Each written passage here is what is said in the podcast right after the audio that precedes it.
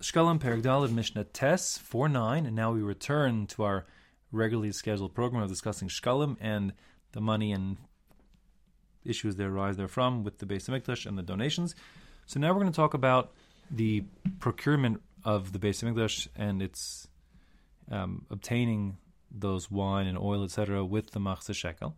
Now the Mishnah is quite brief and focused on one main point, um, but it sidesteps the backstory. And the backstory is important. The backstory is that basically once a year, under normal circumstances, the Gizbarim, the trustees of the Beis Mikdash, would go out and do their procurement. They would essentially arrange to purchase the supplies needed, the wine and oil, etc., for the function of the Beis Mikdash, and they would do it when the supply is greatest and therefore the prices are the lowest. So that would mean right at the harvest when the flour is first available, or when the right at the pressing of the wine when the wine is first available, etc. At that point, they would go to the merchants and say, "Listen, we need wine or oil, whatever it is, for the next year." And they set a price right then and there.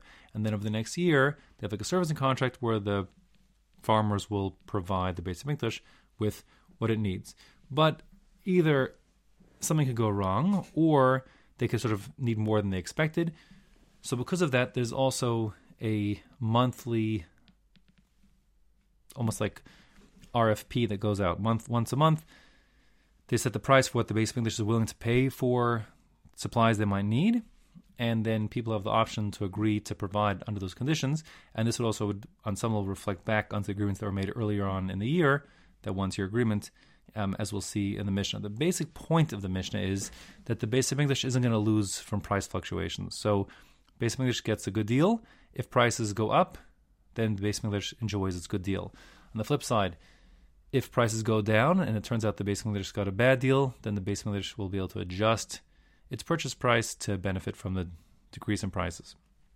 There'll be other things as well, but that's the basic idea. The Beis Hamikdash will not lose from financial transactions and from the uncertainty um, the surrounding them when the Beis Hamikdash enters into that agreement. So the Mishnah here says inside, Achas l'shloshim yom. Once every 30 days, misharin esalishka. The word sha'ar means like the price. So misharin turning into a verb, we set the prices um, from what the chamber, like the treasury of the Beis Mikdash, will spend on these various items. So let's just talk about, for example, Beis Mikdash is buying flour, needs extra flour. Also, remember, it provides flour to all the people who are coming um, throughout the year and bring menachos, so they might have underestimated how much they need when they contracted with, you know, the the wheat farmers back in the time when the harvest was done, etc. So once a month they'll set the price. Now the price will be sort of based on prevailing prices, um, but of course prevailing prices could change.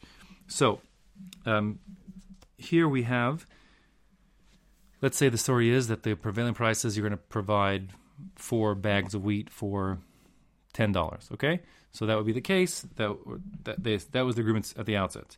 Kolam makabla lav l'sapek slasos ma'arba. Anyone who agrees to provide that flour, four bags of flour for ten dollars, amdu mishalosh.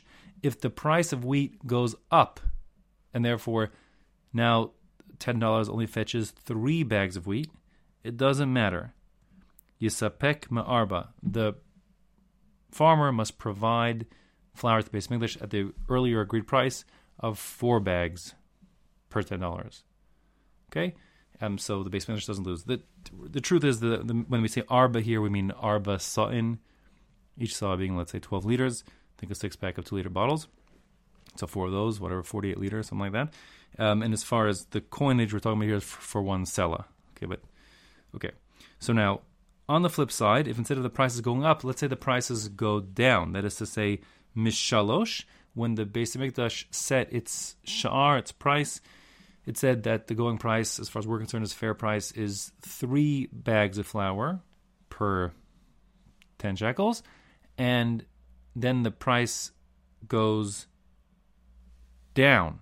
So that means all of a sudden you can buy four bags for 10 shekels.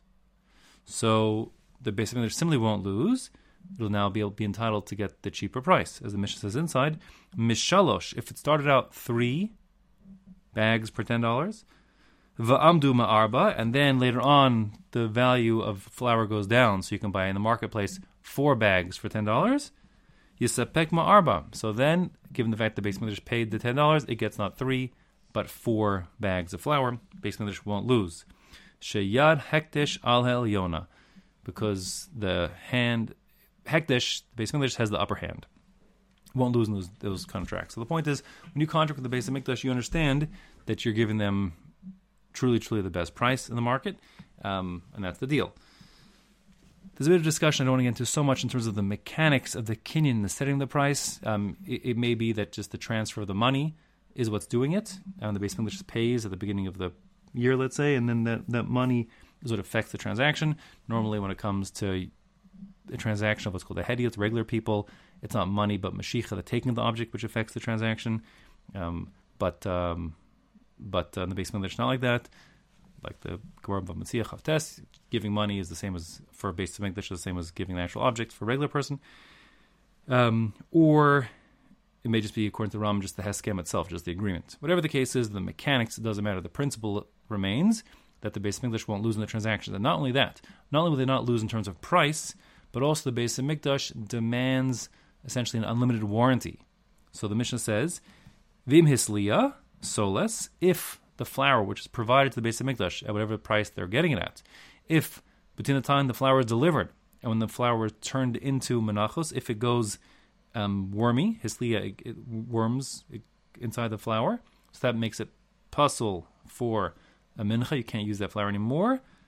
Hisliya lo literally means it worms for him, meaning that the merchant who sold the flour is responsible to replace the flour with new non-wormy flour for the Beis Hamikdash. So it's a full warranty. Similarly, vim yain, if wine that was provided to the Beis Hamikdash for Nesachim ends up um, eh, spoils, like goes vinegary, so then hichmitz lo, it's the wine merchant who is the loser. It's his wine that went sour, meaning he has to replace the wine with good wine that's eligible and kosher for the sachim. Ve'ena makabel es ad hamizbeach The merchant is really not entitled to his money until the mizbeach is satisfied, if you will, meaning that the the items are actually offered. So it's like there's no it's success, success.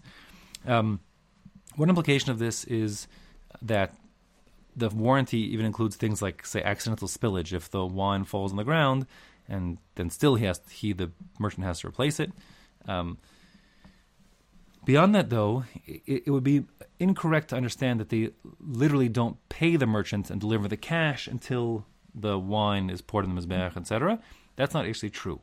The merchant typically would get paid the cash, like the Bartenura understands, at the at the outset, at the beginning of the year when they set the price and do the deal. Then they'd get paid then and there, and if there's subsequent you know purchases made, it would happen similarly at the beginning of the month, for argument's sake. The point is the merchant gets his money, but the nevertheless, the money isn't like free and clear, the possession of the merchant, and that's what the Mishnah means, until the actual wine or flour ends up in the Mizbeach. And until then, really, there's a, you know, essentially it's, it's uh, like held responsible, it's liened, if you will, to the Beis Hamikdash, meaning that the merchant has to cough out of his own pocket that money, it's not free and clear until the wine or oil, whatever it is, um, is offered fully and properly on the Mizbeach.